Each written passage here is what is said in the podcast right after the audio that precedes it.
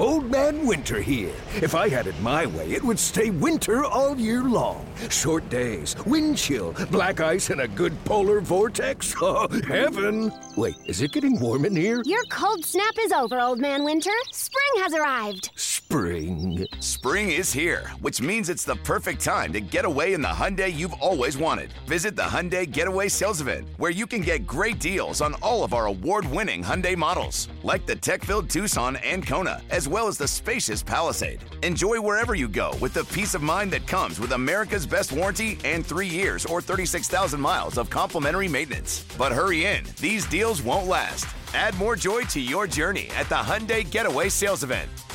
Now get 0% APR or up to 1500 bonus cash on the Hyundai Tucson. Now, during the Hyundai Getaway Sales Event. Offers end soon. Call 562 314 4603 for details. Na na na, come on.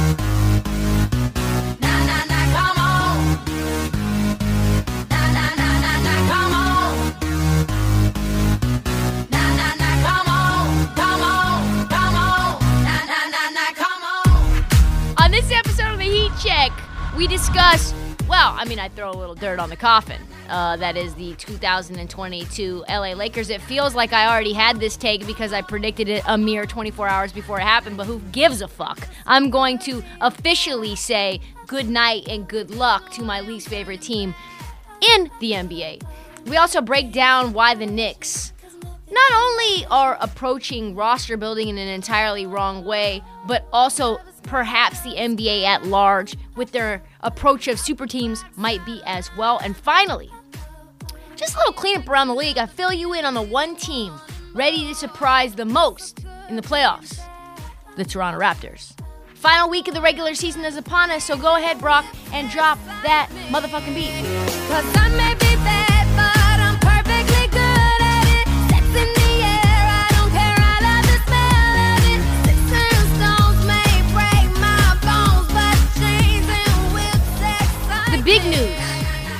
Everyone already knows, is that the Lakers, the Los Angeles Lakers, with Anthony Davis, top five center in the league, they say. LeBron James, LeBron James, one of the best players, if not the best players of a generation, still playing in the prime of his career, and former MVP Russell Westbrook, all three of them together as a duo, as a trio, as a team, have missed the playoffs. And that is now the second time in LeBron's four years as a Los Angeles Lakers Laker. Uh, just things you hate to see, honestly. Just 50% missing the playoffs is uh, is not great, I would say. And for me, you could think of me as Elmo engulfed in flames. Just give me the chaos. I can't wait. I've already predicted what's going to happen, what I think is going to happen. Now we're getting news that uh, Rob Pelinka is going to stay on one more year, which I think is totally bullshit. And I know you're tired of hearing about the Lakers. Truthfully, I'm tired of explaining how right I was. Truthfully, I'm tired about just completely saying this. I just feel like I've been saying the same thing all year. But as we go on and the facts continue to come to the surface, and I have another way of just running up the score and taking another lap, I'm going to do that. You can't not discuss them. Uh, before we get started, let's do a little trivia. Since preseason title favorites first became a thing in 1984, how many of the two top teams failed to make the playoffs? The answer is just one the 2021 2022 LA Lakers. And that is including the fact that they could have gotten in as a 10 seed, which is absolutely absurd as it is. Remember, LeBron James said he hated the play in tournament and then decided on the night that he could have kept the play in hopes alive, that he wouldn't even play. He would be LeBron street clothes James. He would leave the game. We'll get to that. Yes, historically bad year in LA. And the season isn't even quite over. The fingers already being pointed. The fingers were pointed since week one, but we got we got some new stuff, some new juju happening here. Frank Vogel reportedly going to be fired. He won't discuss that, really. He says that, you know, kind of like Russell Westbrook, you can't ever predict the future, kind of stuff like that. Like whether he deserves to be fired or not, considering this roster construction is another question. Since it was Frank Vogel who desperately wanted to move Russ at the deadline, but was vetoed by Pelinka and, of course, the Rambises. It's certain he hasn't coached well. It's certain. It's certain that he's not really that good. But ask yourself this, and we've had this conversation before who could have made this shit show work? Who? The next news, but and now you've got you have got Frank Vogel going out talking to the Athletic saying, "I knew that this would be bad and not work before a regular season game even got played, folks. We went 0 in 6 in the preseason. We were getting waxed. I I know that the preseason is meaningless, but that means something. We were getting waxed. The next news reportedly, Rob Pelinka has another year uh, to figure out and right the ship, considering that this is his completely his mess and his mess alone. Why? Why would you give him another shot around uh, the sun? Like, kick his ass to the moon. It's not possible to fix this. To me, this is just like another year of borrowed time. And if we're being honest with ourselves, which I think this is a place to be honest, the only reason he has this much slack is because Jeannie Buss finds Kobe Bryant to be like another sibling, and Rob Pelinka was hired simply because Kobe told her to hire him.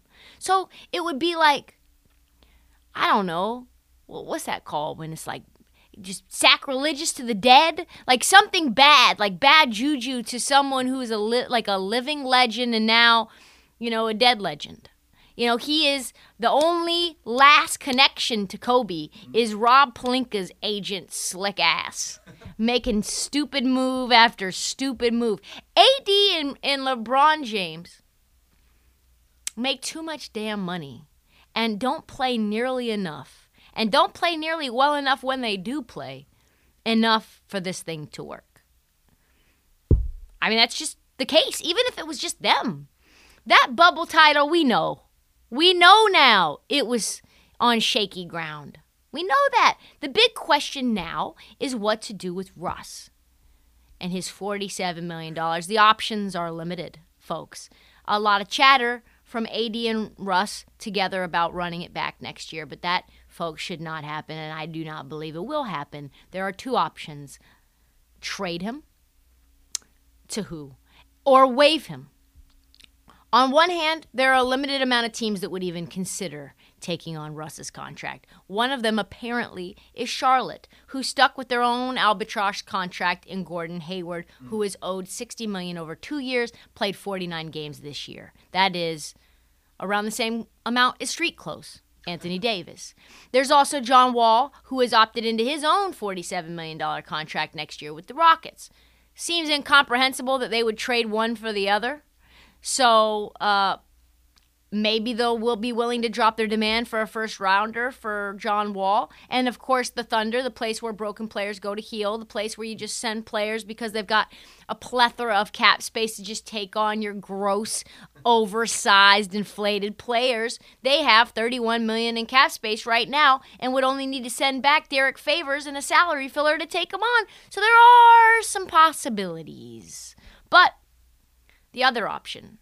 But also about Charlotte, really quickly, a little note I saw on Twitter. Someone says, What, is Russ going to play center for the Hornets? How is that going to work? You got Oubre and LaMelo. I mean, you can't have another person with the ball that needs to have the ball in his hand. Terry Rozier, Scary Terry. It's scary hours if Russell Westbrook is there, and I don't mean a good way. The other option, which Marc Stein says is also being considered, is for the Lakers to stretch, waive Russ waiving 47 million seems like a incomprehensible decision but the stretch provision allows them to pay them that sum pay him that sum over several years which would lighten the cap hit a bit. Only having 15 million dollars each year hit the cap. To me i don't think russ goes a goddamn place I think they wave Russ, and Russ waves off into the sunset. Like I think he goes uh, home to his family in L.A. and he has a, an amazing life. He works on his brand, he works on his philanthropy because I think that this is not the business for him. I don't think that this business of basketball. I don't think he's ready for all that, and I definitely don't think he's willing to hang out without his family in Charlotte. No fucking chance. Russell Westbrook all year long is getting degraded and like criticized and disparaged. And you ask him about it over and over, and he goes, Listen, I'm just blessed. I get to go home and see my wife. I get to go home and see my kids. On the weekends when we don't have games, I see my friends. You think he's going to Charlotte? No chance. I think retirement. That's my guess. And with all of this popping, the architect of it all, LeBron, ditched the team, ditched them, left the building. In the third quarter against Phoenix, the same team that Anthony Davis, which is just sweet justice, that Anthony Davis said that they would have been able to beat in the first round if it wasn't for injuries. What's that saying I always say? You can't really judge this Lakers roster quite yet until my man Kendrick Nunn gets healthy. ah, and of course, Bron's getting murdered in the press. He hasn't said a goddamn thing. LeBron James hasn't said a goddamn thing to the media about the fact that they're not even eligible to go to the postseason any longer. He told us to keep that same narrative energy, and I have. I have. And now Eric Pincus is reporting that internally fingers are pointing at LeBron as well for pressuring the front office to trade Russ. All of that to say things are in disarray. So, how did LeBron respond to all of this chatter? By dropping his podcast, The Shop, and saying how much he liked to play with Steph Curry uh, and Luka Doncic. Yep. He's not thinking about making. Imagine if you had problems with your wife for a second. And, like, we want to know what's up with you and her. And then the way you respond to that, the little, you know, issues and, and cooperation and what's happening with this marriage, you say, you know, Halle Berry is fine as hell. Like, I love some Halle Berry. Like, Jada Pinkett. God, did you see her at the Oscars? Holy shit, I'd like to date her. I'd like to be her August Alsina. Like, what? Excuse me? You have a team. Anthony Davis is your teammate. How are you going to play with Steph? Why are you even saying this right now? Goodness gracious. The funniest thing, this was Steph's response. Steph said, Well, he got his wish. He was the captain and he's picked me for the last two All Star games, so I don't know if that suffices, but I'm good right now. Whenever you get the interest or curiosity of what it would like like to play with arguably the MVP kind of caliber dude that he is, one of the greatest of all time, cool. That's amazing. We can all live in that fantasy world. I mean, just so shady. And on top of that, they've had a rivalry for so long. So the fact that LeBron's come around to the dark side and been like, you know what, I'd like actually love to play with Steph. And I love that Steph's like, he got his wish. Dot dot dot. I'm good. We can all live in that fantasy world. Safe to say, Steph has watched all of the teams that have been surrounding LeBron and been like, yeah, I'm fucking out of that mess. And on to top it off, starting on August 4th, LeBron James will be eligible for a two year, $97 million extension that would keep him a Laker through 2024 2025.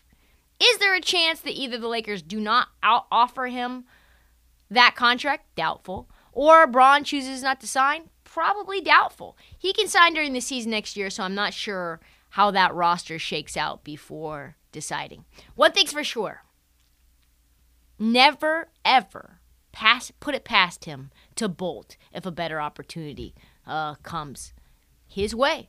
He's happened multiple times before, especially with his statements about the door not being closed on Cleveland and LeBron James. Like I said, I'm sick of tired about talking about the Lakers, but damn, they sure have so much drama that it makes it tough not to. bands, 50 bands, 100 bands, fuck it, man. Let's just not even discuss it, man. OMG, I ain't tripping, I'ma let them sleep. I ain't tripping, let them rest in peace. I can tell you how it happened. I can tell you about them safe house nights. It all started back tell you how to to this this philosophy that all you need is money and acquiring stars are the way to win. That's that's the issue here, folks. There's now news. There's now news that has come out with the Knicks that if Tom Thibodeau, the head coach of the Knicks, goes, that Leon Rose, the president of the Knicks, I believe that's his job. There's a bunch of guys upstairs in charge. Like you can't really tell what their title is versus what the fuck they do. But Leon Rose, we know, uh, has been with CAA. He's a former agent and hand selected Thibs so that if now the news comes out on SNY, uh, the number one you know Knicks alert place to find things, is that if Thibs goes, then the guillotine is on Leon Rose's neck as well. And then the second piece was, well, okay, if that's the case, do the Knicks have? This is where I got kind of got this thought. Do the Knicks have the proper people in place to land a star? Think about that. Think about that. Do the Knicks have the right people in place to land a star? I question the premise in general. I think the real question is whether the Knicks have the right people and the proper people in place to find potential stars in the draft and develop potential stars into stars before you have to pay them like stars. There's definitely smoke in here. It's definitely something hazy in here. Because my thought is this acquiring superstar players through free agency or through trade, it rarely works. Like that is I don't think that that's something that we can do any longer. I don't think that that's as a whole a strategy that is proven to be successful. It usually costs you a ton, quite a bit in terms of cap space, and a ton in draft capital to make it all work. You can't just say, all right, we'll give you some scrubs and we'll get back Kevin Durant.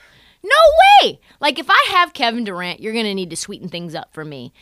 Of course, the money needs to match, but what, like, what do I get out of it? I need your entire future mortgaged, right? So the whole plan is you have to win now, the win now mode. Fuck them picks, less need mode. But you can't do it unless you're one piece away.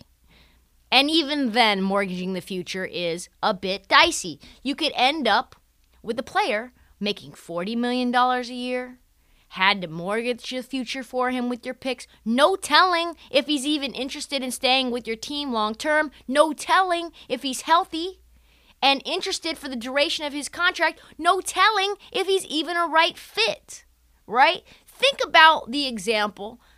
The we would call him the uh, the golden goose for the Knicks. Damian Lillard. I would, if I was running the Knicks, this is to sound like a hot take.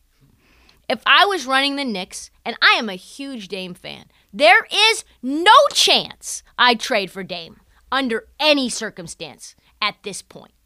He's probably about to sign another extension this offseason. That would put him, and he just signed one like two years ago. So that was a five year deal, and then he'll sign another five year deal. So that'll lock him up until he's in his late 30s. No one knows at this point whether he's actually truly healthy. He's been dealing with an abdominal issue for years where just simple sitting and standing and laying down all hurt, right? That ab issue is real. He's undersized. He doesn't play defense. He's not a particularly great playmaker on like an elite level.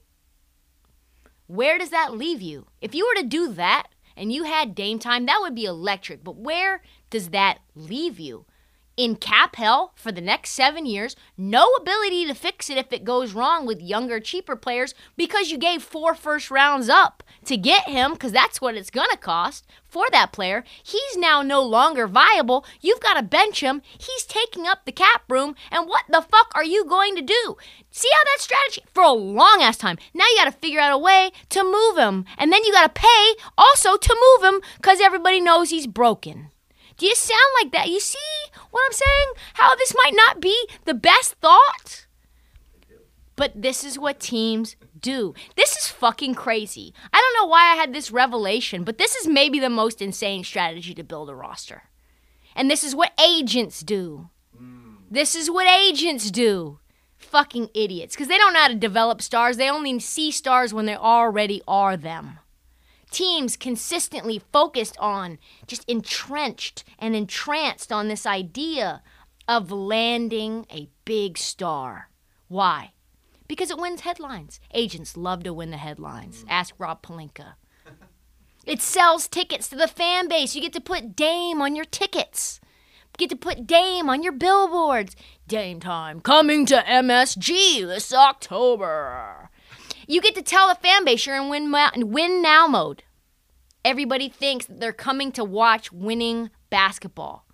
Outside of few players in the NBA, and I mean a few, like literally maybe three to five, one player on a shitty roster added will never put you in win now mode. It can put you in lose forever mode.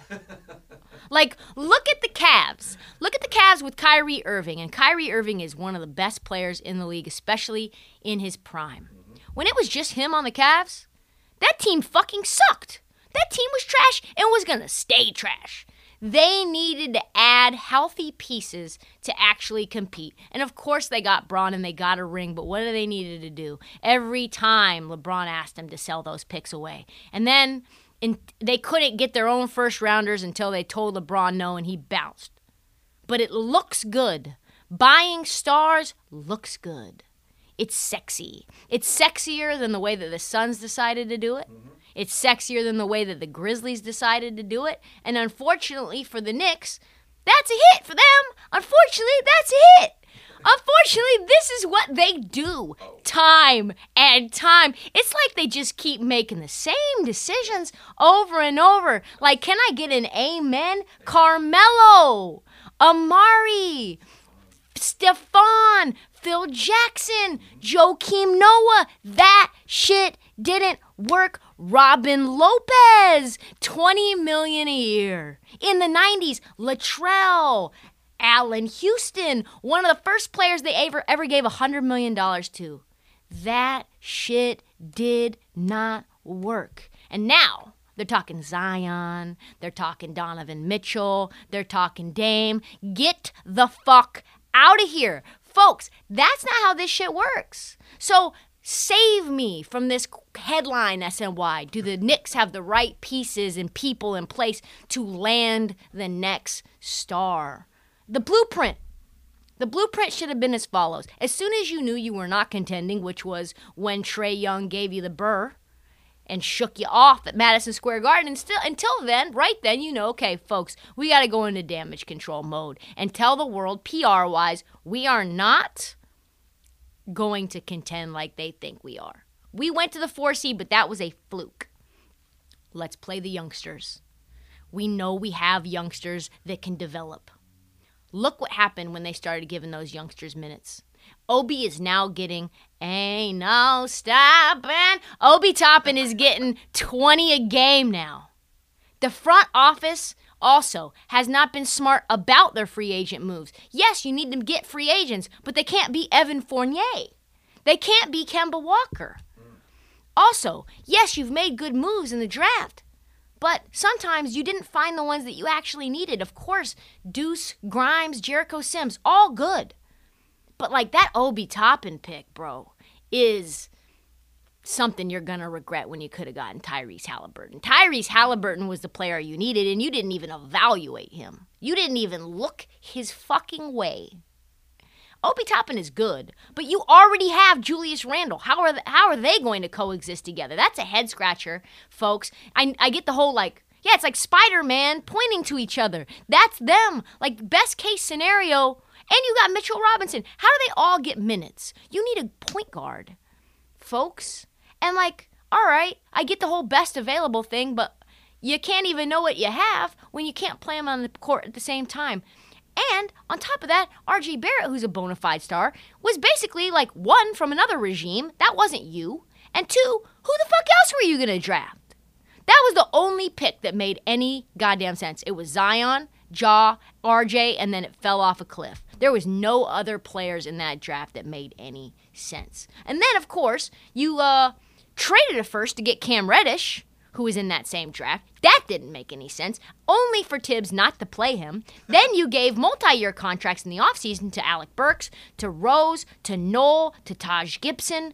Did not, yeah, to Taj Gibson did not that was like a consolation prize because he didn't you didn't keep Reggie Bullock and so you kept the Thibs guy and it's like oh we'll just throw you this one. We'll throw you this bone. Didn't go after DeMar DeRozan could have had him. Didn't go after Lonzo despite everyone knowing that you needed Lonzo. Someone desperately to shoot threes. Someone desperately to get a bucket in like clutch time. Someone desperately that can play some fucking defense. Get a bucket and yet, here you are. You didn't play any of those players. You don't see who they are until basically the season was done. You had 15 games to go. And you've got still your asses in the lottery. You did nothing to bring you up another level. None of those guys got any experience under their belts so that next year they come in with a greater skill ability to transcend you to the next level. All of that to say, talk about firing Thibs. You can talk about firing Leon Rose. You can talk about do the Knicks have the right players and pieces in play to land the next star. It's not Randle. It's that philosophy that is going to fuck the Knicks indefinitely until they sort that shit out in their mind. It is flat time is a flat circle basically. It is what it is in Knicks land. How deep I gotta dig for you to pipe down? All the things I've done up until right now. I need a thousand pages just to write it down. Writing down these feelings, it's been overdue. Don't know how many pens it's gonna take to get over you. How much I gotta pen for you to pipe down.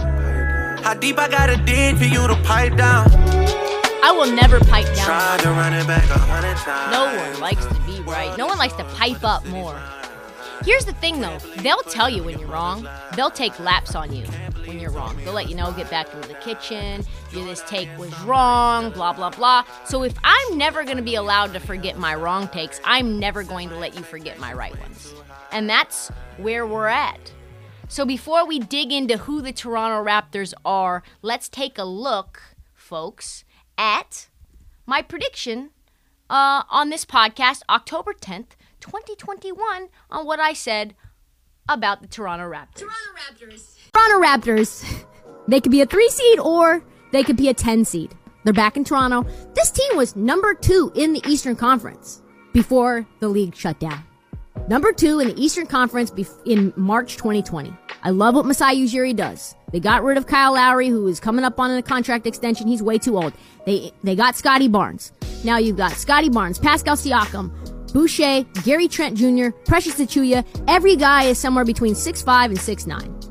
I love that. They're going to be able to get matchups that they like. They're going to be able to switch everything. They're going to be able to play defense. They're going to be able to shoot. Don't sleep on them. If they can get their chemistry back and Pascal Siakam's not cussing out Nick Nurse on the sidelines, then they could actually like sneak their way in.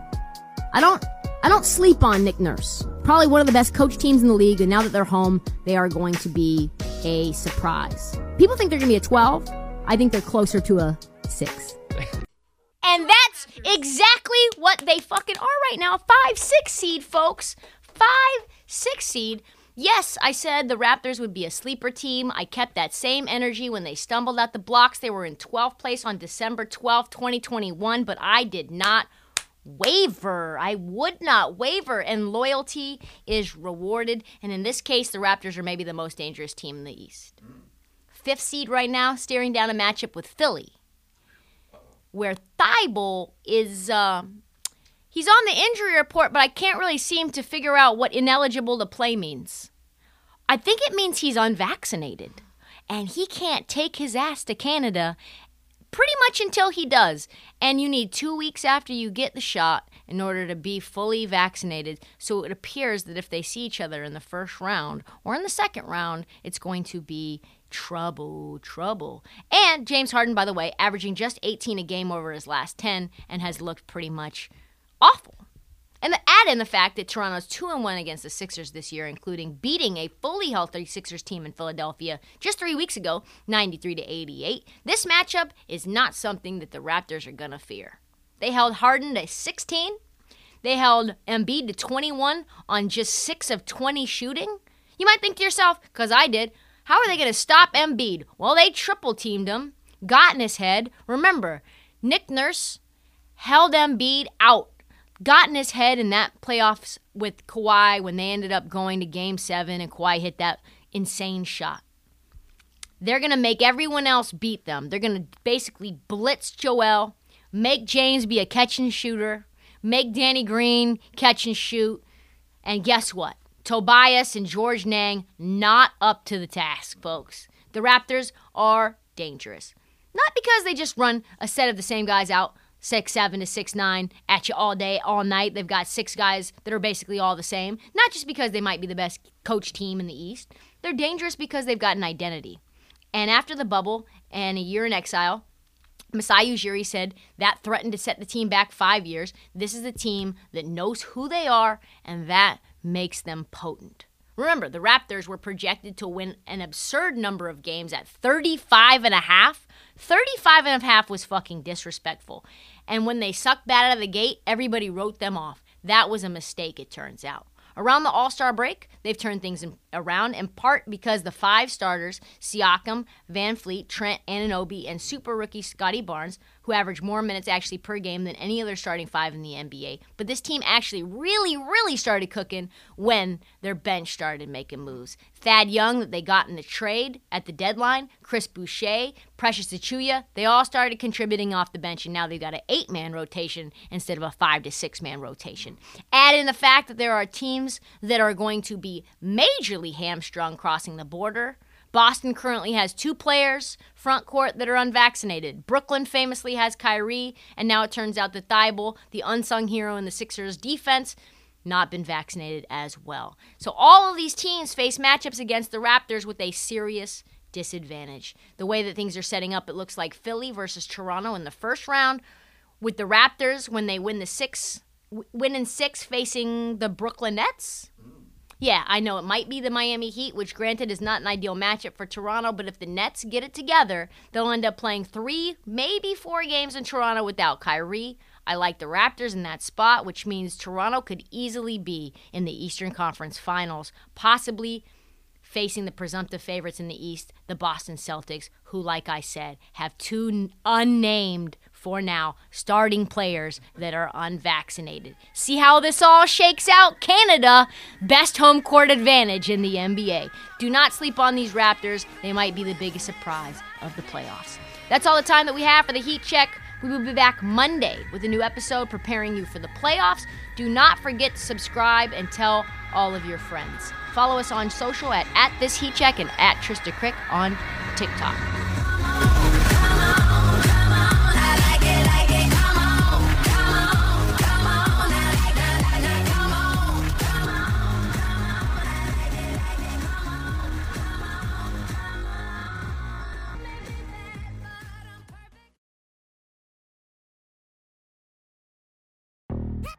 Yo, Trey. Kevin, what's up, man? You know, I've been thinking, what would have happened if the NBA never vetoes the Chris Paul trade to the Lakers and we get CP3 in the same backcourt as Kobe in LA? Well, you get a very happy Jack Nicholson for sure. And the Lakers probably win a bunch more championships. CP3 finally gets a ring or two or three, and the Kardashian empire is forever altered. What did you just say? Hey, everybody, I'm Trey Wingo. And I'm Kevin Frazier, and we're teaming up on a new weekly sports podcast from Wondery, Alternate Routes. As former Sports Center anchors and current sports obsessives, we're consumed by all the what if questions that make being a sports fan so excruciatingly fun. If you're like us, then you also live and die on the fallout from every drop pass. Or play call. Each week on Alternate Routes, we'll take a flashpoint in sports, break down what actually happened, then explore every alternate scenario and the ripple effects it would have caused. Follow Alternate Routes on the Wondery app or wherever you get your podcasts. You can listen early and ad-free right now by joining Wondery Plus.